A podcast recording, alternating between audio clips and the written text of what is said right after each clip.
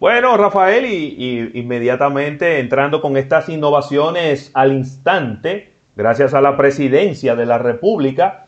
Y mira, en esta sección de innovación quiero, quiero dar unos datos estadísticos, saludando a nuestra amiga Luz Arlet, directamente desde Madrid, que, está eh, entrando aquí a nuestro live de, de Instagram me cuida bastante. Oye este dato, Rafael, eh, que han dado los amigos de Zoom en una conferencia de prensa que estuvo dando el CEO el día de ayer, tratando de responder preguntas sobre estos temas de la vulnerabilidad eh, de, su, de su plataforma.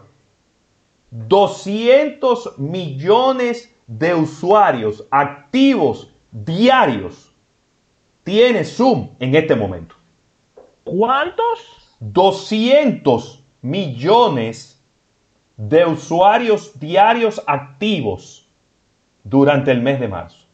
Por ese, ese fue el pico. Por, esto, por eso, por ese dato que estás dando, ya vale tres veces más que Twitter. Estamos hablando de unos 45 mil millones de dólares que vale Zoom al, al día de hoy. Y la verdad es que, sin temor a equivocarme, será la aplicación del año.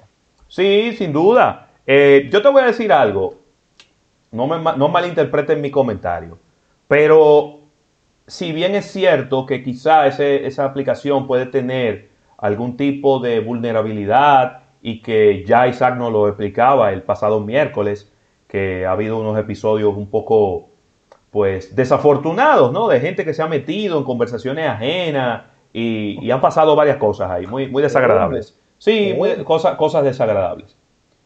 Pero la mayoría de la gente que la está usando no necesariamente la está usando. Y mira qué bueno que Isaac está entrando aquí a, la, a, nuestro live de Instagram. La mayoría de la gente que la está usando no la está usando para trabajar ni para mandar por ahí informaciones confidenciales. La está utilizando para mantenerse en contacto. Mira, ahora mismo. Socializar. Mientras, estamos nosotros en el aire, eh, mi hijo José Luis, una de las madres de su curso, organizó una, una juntadera a través de Zoom.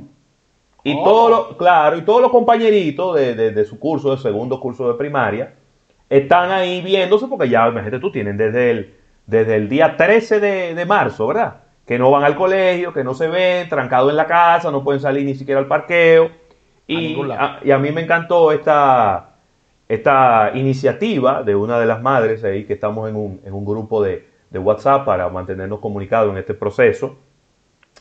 Y bueno, eh, esa, es, esa es la verdad de lo, de lo que está eh, ocurriendo y mucha gente lo está utilizando. Entonces, claro, siempre trate de utilizar aplicaciones que sean lo más seguras posible, ¿no? Para evitar malos eh, momentos. Pero la mayoría de la gente lo hemos visto en el pasado, la mayoría de la gente no le importa tanto estos temas de la seguridad. La gente le da, le, da, pasa por encima estos temas de la seguridad. No debiera ser así, pero esa es la realidad de la gente. La gente le dice, mira, esa aplicación no es segura, la siguen usando. Mira, WhatsApp no es seguro, lo siguen usando. Mira, tal aplicación no es tan segura, lo siguen usando. Entonces, la realidad es que a la gente no le importa tanto el tema de la seguridad como uno pensaría que debiera de importarle, Rafael. Claro que sí. Así que están programas como este, como Almuerzo de Negocios, para eh, dar los tips de seguridad y dar las informaciones eh, necesarias de desmentir o afirmar eh, bolas que se lanzan. se hablaba de una filtración de los amigos de House Party. Ellos hablaron de un millón de dólares a, quien pudiera demostrar que esto fue así. y ellos dicen que es para hacerle daño, independientemente de que nos guste o no la aplicación. Lo importante es que haya mucha, que haya una democracia dentro de este tipo de, de, apps para la utilización del público. Así que con esta información cerramos estas innovaciones al instante. Vamos a una pequeña pausa comercial agradeciendo a la presidencia de la República por el auspicio de las mismas y al retorno vamos a hablar de mercadeo deportivo con Claudio y con Nelson.